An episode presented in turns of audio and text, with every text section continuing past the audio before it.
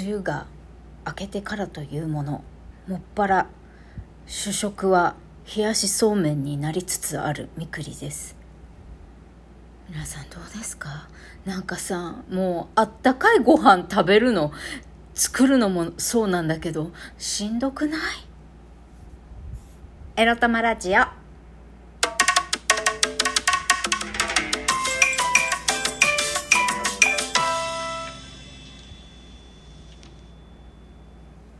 皆様おはようございます。みくりです。この番組では借金持ち独女うつのケアをしながらのんびりアクセク生きております。私みくりが沖縄から日々いろいろいろいろ思うことを配信しております。暑い暑くて、うわ暑くてですね、えー、今朝はもう朝からエアコンつけてます。いいのいいの。まあね、1日2日ぐらいさ、こうガンガンエアコンをつける日があってもいいじゃない。それでいきなりあの電気代は1.5倍に増えたりなんかしないんだから。まあ1000円1000円くらいはちょアップするかもしれないけどわかんないね。本当。まあ今月の電気代いくらいくらになるんだろうね。先月のって先月エアコンどんぐらいつけてただろう？そんなつけてないよ。今月よりも全然つけてないのにもう6000円ぐらいしてたからさ。いや一体全体今月の電気代はどうなるんだっていう感じで、えー、光熱費に怯えておりますが。なんとか、あの、あれですよ、政府が発表した何、光熱費の援助ってことで、給付金がまた入ってくるんですよ。7月の20日に3万円。あの、光熱費高騰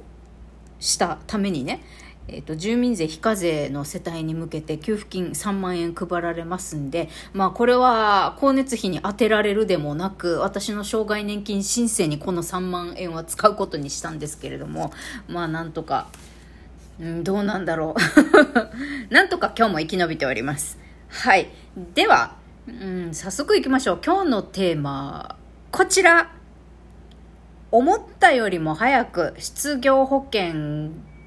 受給が終わってしまうについてお話しします。はい。今週なんか多くない？みくりの生活困窮シリーズでございます。えっとですね、昨日ハローワークの認定日だったので、ハローワーク行ってきたんですよ。で、えっと、もともと私、失業保険の受給日数が150日だったんですけど、えー、なんだ？じあの実はその何？失業保険をもらう前からうつ病でしたっていうことを証明したので診断書のコピー出すとかそういうので対応したので受給日数が300日に増えたんですよ。でまいろいろ差し引くと差し引くとっていうか今今までえっとなんだ、もらった分とか差し引くと、あと175日分もらえると思ってたのですが、思ってて、で、まあ単純計算で、5、36、サブ68、そうですね。まあ半年間ないくらいもらえるなって思ってたんですよ。えー、っと、だから年内は、まあ、ギリギリ年内は失業保険もらえるなって思ってたんで、思ってて、だから、えー、っと、早くても年明けぐらいから障害年金の受給ができたらいいななんて思ってたんですが、ところがどっこい。えっとですね、失業保険はですね、失業してから1年間の間でしかもらえなくて、だから例えばその何？失業してからたもしもしですよ。私が70日後ぐらいから失業保険をもらい出したらえっとなんだろう。あとりあえずですね平平たく言わなきゃ。まああとさえっとなんだろう。そうそう受給できる期間が決まっていてそうだから受なんだろう。例えば私の受給できる期間退職したしした日が7月あうん6月30日に仕事を辞めたとしましょ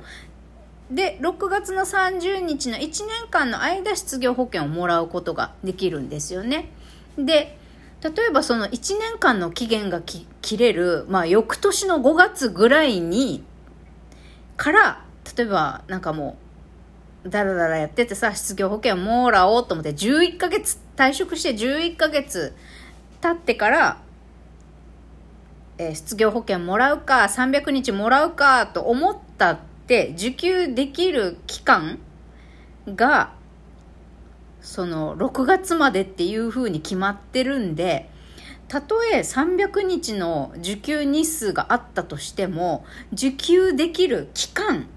で見たら、私は結局30日分しかもらえないっていうことなんですよね。意味わかるかな？意味わかる？っていうことで、まあ、その、受給できる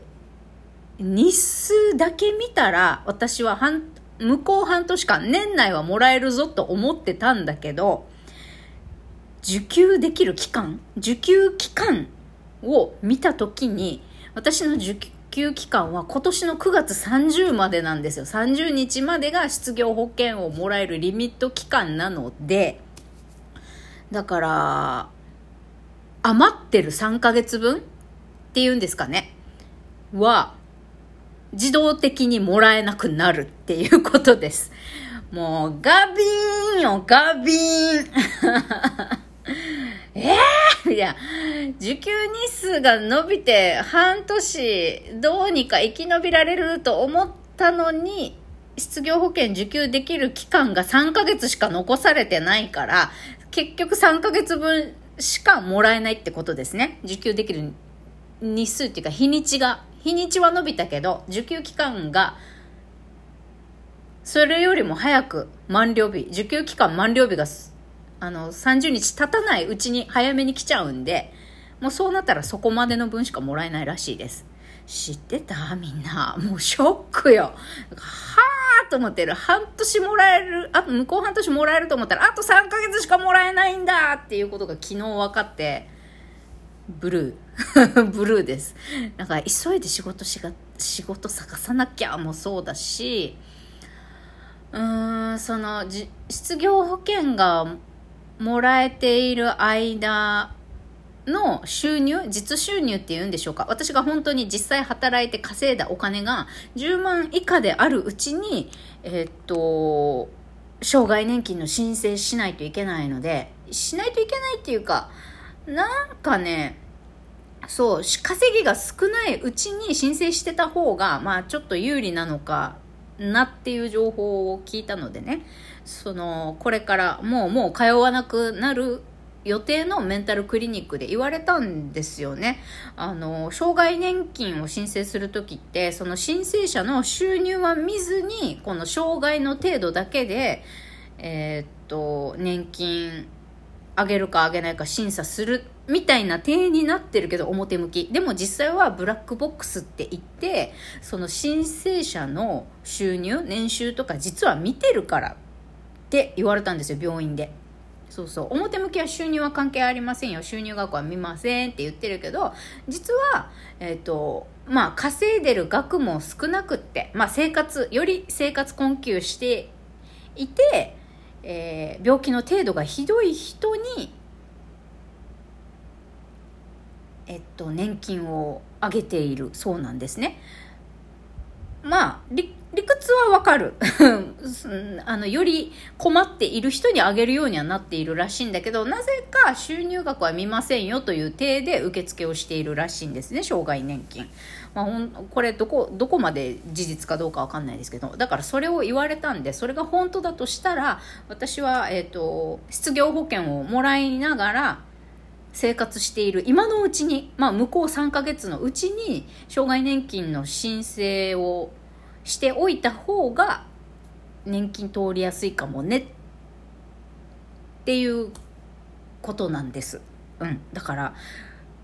うわ給付金3万円入ってくるから急いでこのお金を大事に使ってこれをあの年金申請の診断書作成とかに使わねばとかってねブルー焦りが出てきたみくりですあの障害年金を申請する時の診断書ってめちゃくちゃ高いんで8000、えー、と税込みで8800円か、うん、するんですよね。前ももしかしたらラジオで言ったかもしれないんですが。でプラス私まあ発達障害